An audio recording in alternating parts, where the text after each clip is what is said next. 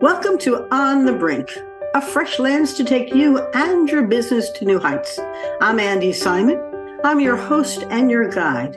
And as you know, what I love to do is find people who are going to help you see, feel, and think in new ways, because that's how you open your mind and begin to see opportunities. We often say the future is all around us. It's just not widely distributed yet. But what's happening that you could see so that you can understand, ah, if they're doing it, maybe I can as well. Because some ways the story that you're going to hear today is going to help you rethink what you're doing and begin to open that door so that you can get off the brink and soar again. I have with me today Dylan Rexing. I'm honored to share him with you. I met him out in Indianapolis at a Vistage group, and I think what they're doing is transformational to an industry that's sluggish. I'm going to let him tell you more about it, but let me tell you about his bio. Dylan Rexing is president and C E O of Rexing Companies, an Evansville-based network of family-owned and operated companies. So if you have a family firm or are thinking of building one, this is really good insights to share. Dylan is the fifth generation in his family's farm operations, where he grew up learning the value of hard work and financial responsibility. But under his leadership, the logistics division, F P F L Logistics, has earned a recognition as an Inc five hundred, five thousand fastest growing private companies for the past four years. I'm going to let him tell you his story, but I think you're going to enjoy his journey because it'll change your own story about what's possible if only you can open your mind to see and then do some observation to innovation. Dylan, thank you for joining me today. I'm so excited to have you. Yeah, thanks for having me. Good seeing you again. It's good to see you again. Dylan said he was away and read my book, and I went, oh, isn't that good reading on the beach? And I appreciate it. Um, Dylan, please, let's hear your story. Your journey, as you were sharing it with me, is really a perfect setup for today's talk. Yeah, so, you know, we, as you had mentioned, uh, Generation five in our family business, um, when I took over the, the family operation, we were really just uh, an agricultural-based company. We farm about three thousand acres. We had one hundred twenty thousand chickens. Um, and I took over and, and out of out of college, I have a bachelor's in, um, in accounting. And uh, I determined that I didn't want everything that we did to be out of our control, right? So as a as a farming operation, we're, we're not in control of the weather. So we, when we plant our crops is not determined by us. The yields that we that we get are are also determined by Mother Nature. And so Uh, and then when we take it to market, it's it's really what, what the market bears. And so I sort of t- took our organization. We still farm. It's still part of our, our legacy. Farmers are a backbone of the American economy. Um, so I don't want to necessarily downplay that by any means. Um, still still important, pers- important part of our business. Um, but I, I sort of took our business and, and, and made a, a full three sixty. Uh, we have about ninety employees today in the supply chain space. And so um, we have three companies, um, uh, cold storage warehouse, uh, trucks and uh, a trucking company where we have trucks and drivers, and then a, a freight a freight uh, three P L company um, where we, we sort of work with our customers and partner with our customers to move freight all over the country. Um, and so, you know, for me, uh, I, as as you mentioned, I, I was in uh, on vacation last week and and uh, met you in Indy, and uh, you were happy, uh, nice enough to give me a copy of your book, and I read it and, and talked about how, you know, you sort of put on a different lens and and look at kind of the world in a different different way. It, it resonated with me. If you get an email from me, the very bottom underneath my signature, it says, the most dangerous phrase in the English language is we've always done it that way.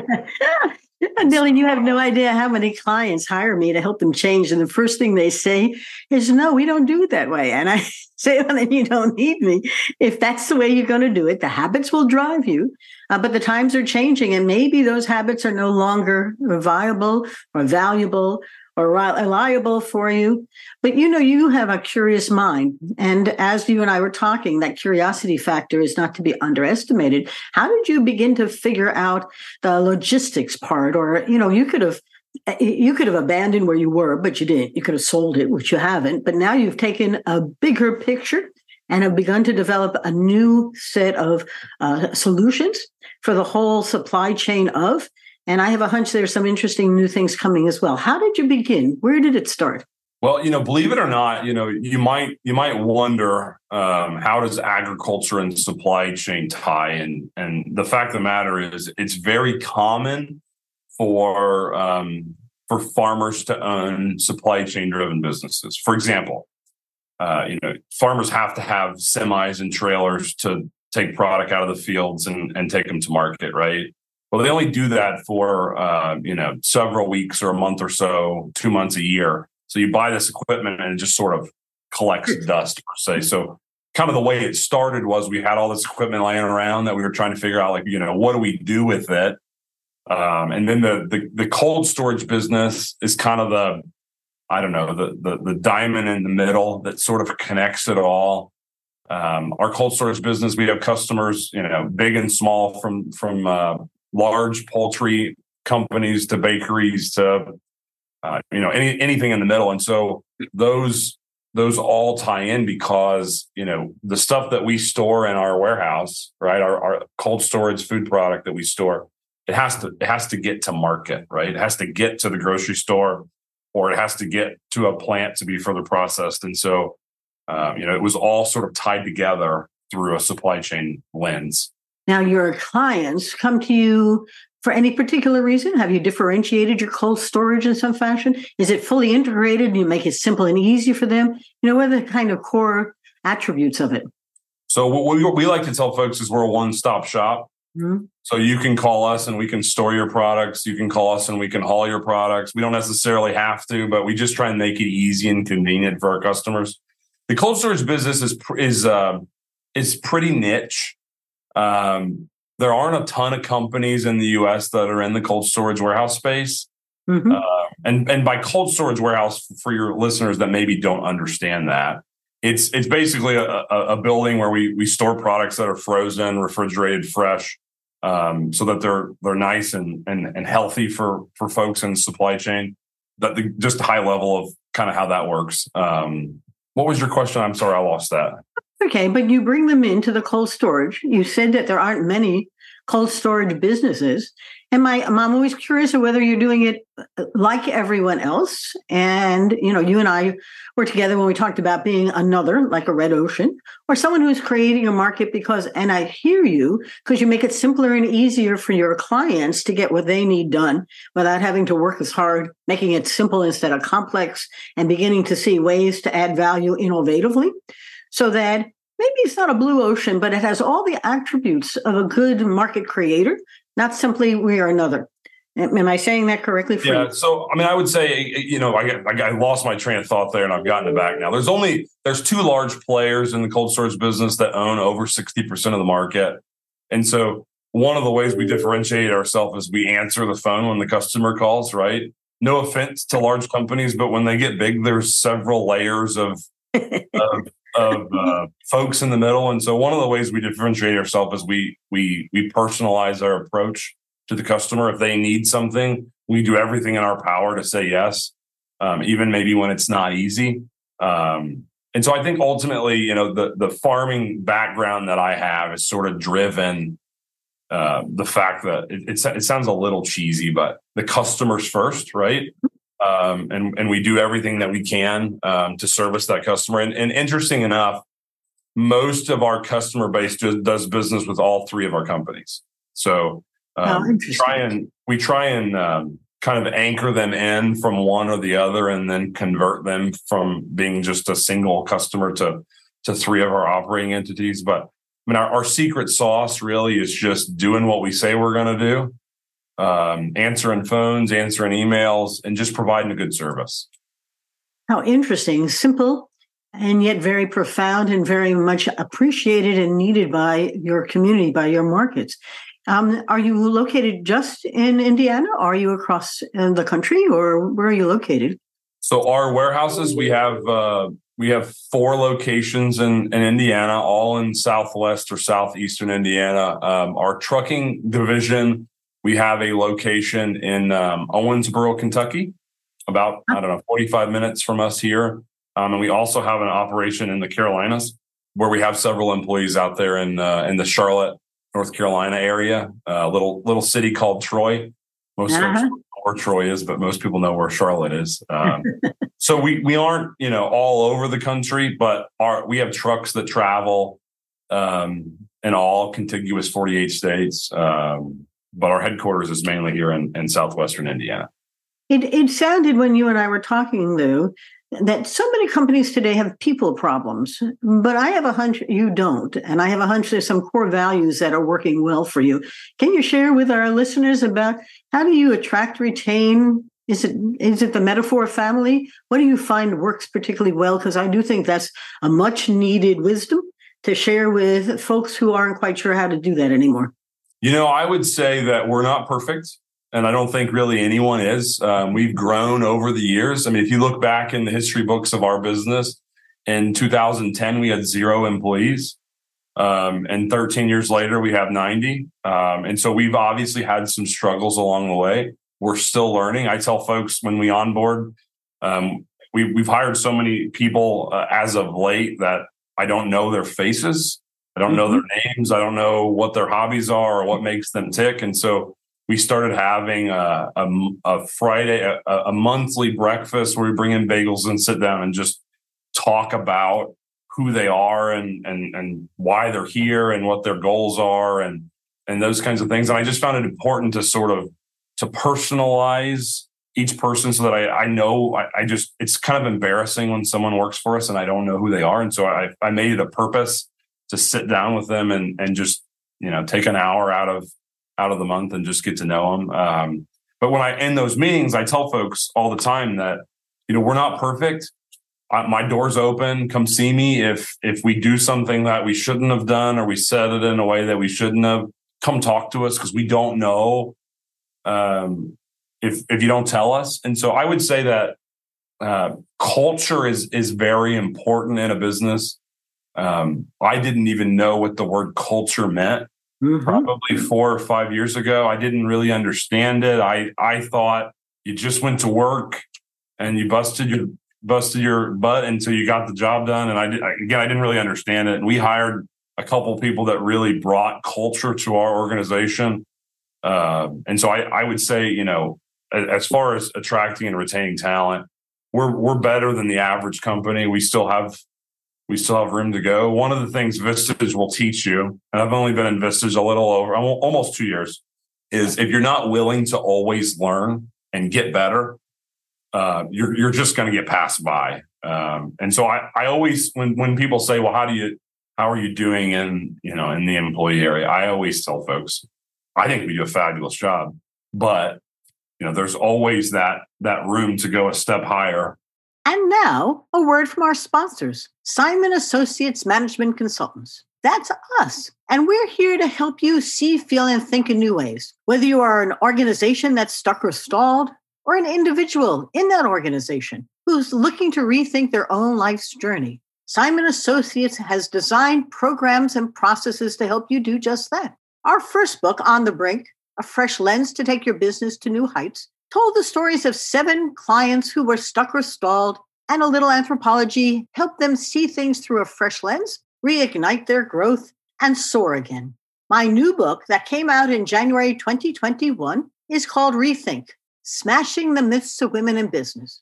It's all about how eleven women, including myself, were able to see past the hurdles, the glass ceilings, and the brick walls, and become the best that they could be. They heard things like women aren't lawyers and women can't lead and women aren't in geosciences. And they said, of course we are. And they really pushed through and did it with such ease that they want other women to see what's possible. At the end of the book, I provide a bit of a how-to process for you. If you're on the brink of rethinking your own life's journey, it's time to pause, step back, and ask yourself, where am I going? What's my passion and my purpose? And am I there or can I get there? Send us your emails to info at andy simon dot com, and we'll get right back to you to see how we can help. On andy simon dot com are some free chapters for both books, and you can also join our newsletter and our Facebook group, Rethink with Andy Simon. We are bringing together women to help other women do what they can't do by themselves, very often to see what's possible and become the best that they can be. Come join us. And now, back to our podcast. particularly since the folks you're hiring are all coming from, they're coming of age at a different time. They've had different experiences, you know, and the Google search for culture and culture change is going up like this for a couple of years now, something we specialize in because people don't know, as you're saying, what is it? And if you have a toxic one, you don't even know why. And if you have a good one, you can't figure out how to keep it going. And it's the thing that makes humans so special. We have meaning. You know, and as you're talking, you are, it's important to get your folks to understand that they matter in the larger scheme of your business, that they aren't just a cog in the wheel, that their feelings matter and, and they're changing and, and you want them to help build a better business. It's, it's interesting because I have a hunch your clients look upon them as assets, as real value providers, not just tactical and practical people. I mean, is there kind of a blend of your culture into your clients?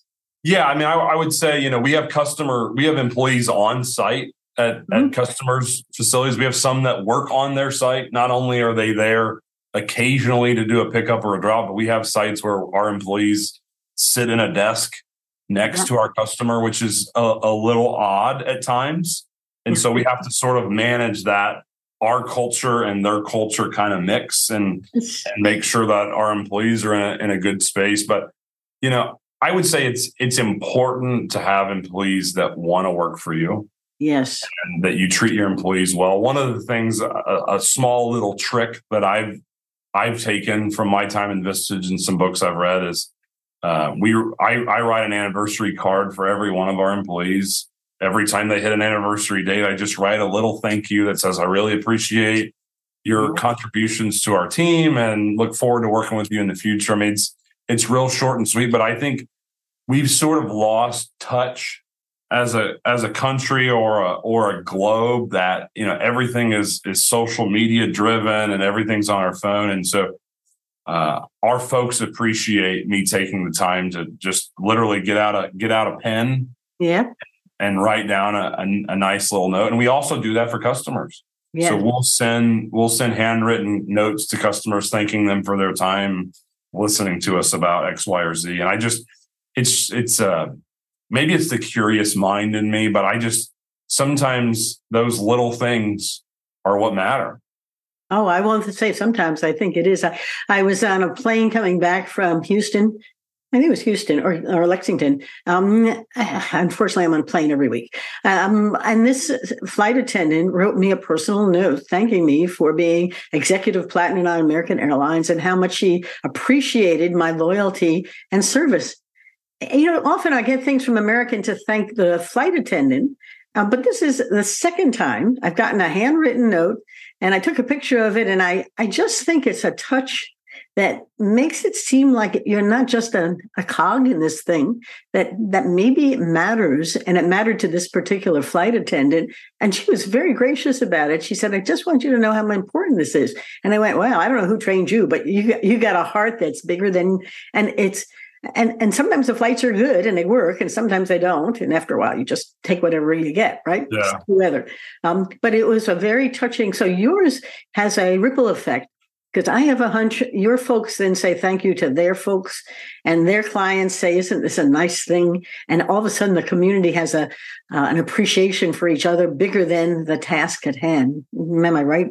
Yeah, I mean, ultimately, I think what we what we try to do is, and it's changed over time, but we want to make the we want to make our community and our world a better place than when than when we took it over, right? And so the little things about saying thank you and and writing little, you know, writing little notes to your employees and and customers. And, you know, I hope that puts a smile on our people's face. And and yeah. I hope when we send it to, to, to vendors and customers that it, it makes them feel better. And it's just, again, it's just uh, trying to make the place we live in a little better. Ultimately, you know, I don't know the exact statistic, but we spend more time with our our colleagues at work than we spend at home with our family. And so I know, I know. if you don't, if you don't love or enjoy where you work, you know, you need to, you need to make a change, right? Well, you can tell the folks how to reach you if they're curious and how to join you. I am curious though, when we were talking about the future and the things that you're already seeing as ways to improve even a very good model that you've got. And I do think that the times are changing fast, and sometimes there's a little idea that comes and adds great value. Can you share something about the work that you're doing now? So we've got a new program with one of our companies, uh, P F L Logistics, that we've sort of, um, we're working on bringing to light. It started in July. Um, I think our industry, let me take a step back. The biggest fear I have as a business owner is that I'm the taxi cab that gets replaced by Uber. Or, a great metaphor. Or I'm Blockbuster that gets replaced by Netflix. Like, that's my biggest fear, is that we've started and we put all this tremendous effort and thought into our industry or in, in our several businesses. And that's just my biggest fear, that someone comes in and just, you know, replaces us like that. And so I'm always trying to think of different ways to differentiate ourselves. And so we've got a new program in our logistics business that's that's really unique. It's probably the only one in the country. Um, and we we ultimately give our customers more control and transparency over their supply chain and where their product is and how much it costs and and those kinds of things. So we it's it's kind of cheesy to say, but we've become a partner mm-hmm. of of our customer, not really just a vendor. We've become a partner. So we're, we're integrated into their system. And like I said, we have employees that sit next to their employees in their building. Um, and so we've just, we've become a, an important piece of, of their business. Um, and I just, the reason it came up is, again, I just was extremely concerned that we were going to be the taxi cab. And I, I just, I don't want to do that. But your metaphor, your your the aha is that it's happened, and it's happened again to Airbnb, and it's happened, and and and Blockbuster could have bought Netflix and didn't think that was anything, and and um and so that's not. You remember there was a Sears catalog before an Amazon ever existed, and no more Sears and lots of Amazon, and you wonder who's going to tackle that one. But but to your point, unless you try, and you don't really know what's of value to your partners. You know, I love the idea they're collaborators with you. Together, you both rise. You know, and without those customers partnering, um, you can't grow either. I mean, you can't have empty, you know, cold storage. It doesn't do much good. Um, and we can't, because you're delivering the food to us in a way that's fast and easy and and really affordable. More often than not, we hope. Um, it's getting to be challenging. You know, I'm enjoying our conversation. Um, but, you know, the the, um, the thing that I really do think that there are some lessons that you've learned that you want our listeners to hear. One, two, three of them that really, you know, impacted you because you are different than when you started to do this transformation. And things are working, I have a hunch, better than you might have anticipated. But we can't necessarily know the future. We just can plan for it. Some lessons you've learned that you want to share. You know, you know, I, I'm going to hit the same topic again, but I think it's extremely important. I think, you know, for someone that's trying to start a business, or maybe they've already started one and, and they're kind of kind of in growth phase or or anything in between, I think um, you need to walk in every day and think about how you're going to replace yourself. Uh-huh. Because if you don't walk in your office every day or your building or wherever you work every day and think about how am I going to get replaced, someone's going to replace you. Maybe it's not tomorrow. Maybe it's five years from now. But ultimately, you know, that's that's the world that we live in. It's it's moving much faster today than it ever has. Um, so I think that's one important piece that I like to share.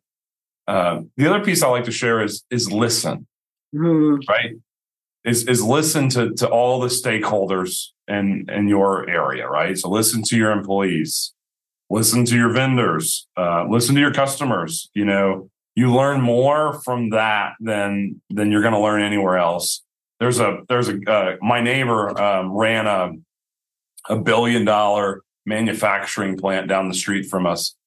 And he said, Dylan, what I would do is I have this scheduled time every Wednesday, I think it was, where I'd walk the plant floor. It was a manufacturing business, a big one in our area. And he, every every week he made a point for a couple hours to walk around and just walk the plant floor and talk to his people. A lot of folks in today's world, especially in my age group, I like to pick on my age group. Um, I'm a little younger and and and we do some things better, but we also struggle in some areas. And people in my age group want to manage behind a desk. or behind a spreadsheet or um, something of that nature. And I think it's just important to to kind of get out there and, and get in front of, of the stakeholders of stakeholders of your business. Um, well, but you know, as an anthropologist, I can tell you that you really don't know what you don't know. And and you can ask people and they'll tell you a story about what they think it is you want to hear. But that gentleman who went out to look and see is how we actually learn. And unless you're in the trucks or in the cold storage or out with your own customers, you're imagining what it is they're struggling with and where you could add value innovatively.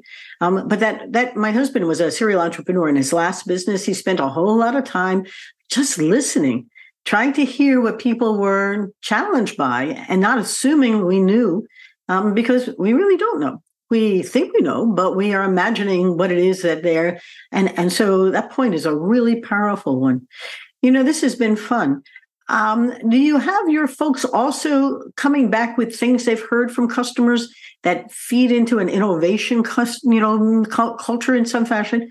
My, my my last question, and then we'll do a wrap up, because I do think those, they they hear more than we will ever hear. You know, so when we were in Vistage and Indy together, you had spoke about going to your customer service team to sort of listen. Um, yeah. Our business isn't necessarily set up that way, and so it's still in the back of my brain as to how to how to get um, ideas from not just myself talking to folks, but to get uh, ideas from other folks in our organization. So stay tuned on that. Um, it's one piece that I sort of wrote down as a as a takeaway and an important one for sure. Um, I think, you know, what Vistage says is it's a day to work on your business, yes, not in your business. That's kind of their their metaphor. I, I, I think real quick, my last piece of advice would be sometimes we get really busy in the day to day of of whatever fire is out there. Take a take a step back and sort of look at your business from a high level. And, and I think you'll be very happy that you did so. Well, and, and I love the idea of take a Wednesday and be an observer. I give it enough frequency so that you can really begin to see. And, and, and offline, you and I can talk about some ideas about how to get your talent out there to begin to feed, you know, things back in, because there's always gaps or pain points that they hear. My favorite story is someone who said to a Vistage member, you know, what if, could you, have you? And he said, we ignored all those. That wasn't what we sold him. And that's where all the opportunities were. So he created the what if sales process. You know, don't sell what we sell. Listen to what they need. And I went, oh, that's not hard. And he said, but I didn't hear a word that customer was saying. And that's where all my opportunities were. So it's pretty cool stuff. Where can they reach you if they'd like to get a hold of you? Um. You, you're happy to give me a call at, at my office. Um, you want me to give the office number? No, they can okay. find it online. I'm sure there's a good okay. website. Yeah, we've got a website. You can you can visit us at rexing companies dot com. My my office number's on there. My email address is on there. I'm happy to happy to talk to anybody at any time and see if there's a way I can improve your business. Good. I, I am reluctant to share on the recordings um, because they become pretty, they're there for a long time. And sometimes we don't want them there for a long time. Sure. So, but I thank you so much. It's been such a pleasure today. So this is fun. I, I, I have to tell Steve McFarlane, this was just a treat, and he should send me some more of his folks. They're really remarkable people. It was wonderful. For those of you who don't know about Vistage, I'll put a plug in. I think I've done five hundred three or four Vistage talks. Um, mostly on change matters, how to find new markets, blue ocean strategy style, or culture change or innovation. Uh, but Vistage is an organization of C E Os and key leaders from companies across the world now, and it brings them together uh, for them to listen and grow and learn. My book, On the Brink, six of the eight uh, stories in there were of Vistage members. And it's a great way to understand how Vistage folks begin to open their minds to possibilities. And it gives us great opportunities to help them see things through a fresh lens, which is my job. For those of you who came, as always, thank you for joining us. It's so much fun to do podcasting. It's a way of sharing people and ideas, and you don't need to listen to me alone. Um, this was a marvelous time to share, and I'm just glad we're growing together. I feel like a partner. Um, our new book, Women Mean Business, is behind me here. And for those of you who may have bought it, I'm getting great reviews on Amazon. If you haven't bought it yet, Amazon, Barnes and Noble, and local booksellers have it. and we are on the book tour. If you want to hear us speak about how women mean business, I'd be delighted to share with you. There are one hundred two women in there, all leaders in their field who shared their five wisdoms, and wisdom helps others do better together. And that's what we're all about. So it's been fun. Thank you for coming to On the Brink. My job is to help you get off the brink and soar. Thank you, Dylan. It's been a pleasure. Have a great day. Thank you very much. Bye-bye now.